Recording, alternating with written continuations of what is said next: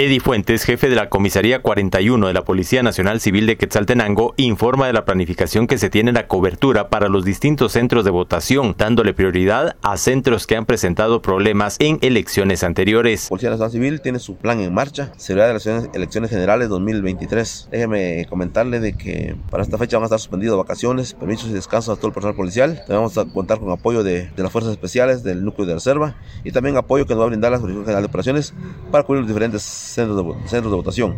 Se le da prioridad a algunos centros donde hace años, hace cuatro años hubieron antecedentes, se va a doble, duplicar la, la, seguridad y también se va a tener a presto personal de fuerzas especiales y de reserva en sus lugares. Sin, sin dejar a un lado, dejar a un lado nuestras actividades cotidianas de seguridad ciudadana, tenemos 700 policías para brindar seguridad en este periodo electoral.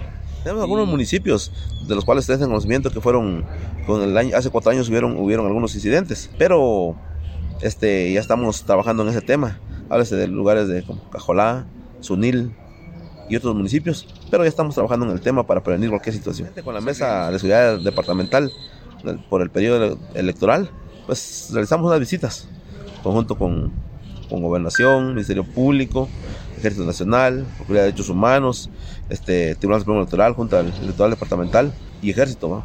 Unas visitas para para establecer bien los, puntos de los centros de votación y también para que la ciudadanía se dé cuenta que estamos trabajando en conjunto con instituciones. Desde Emisoras Unidas Quetzaltenango informa Wilber Coyoy, primera en noticias, primera en deportes.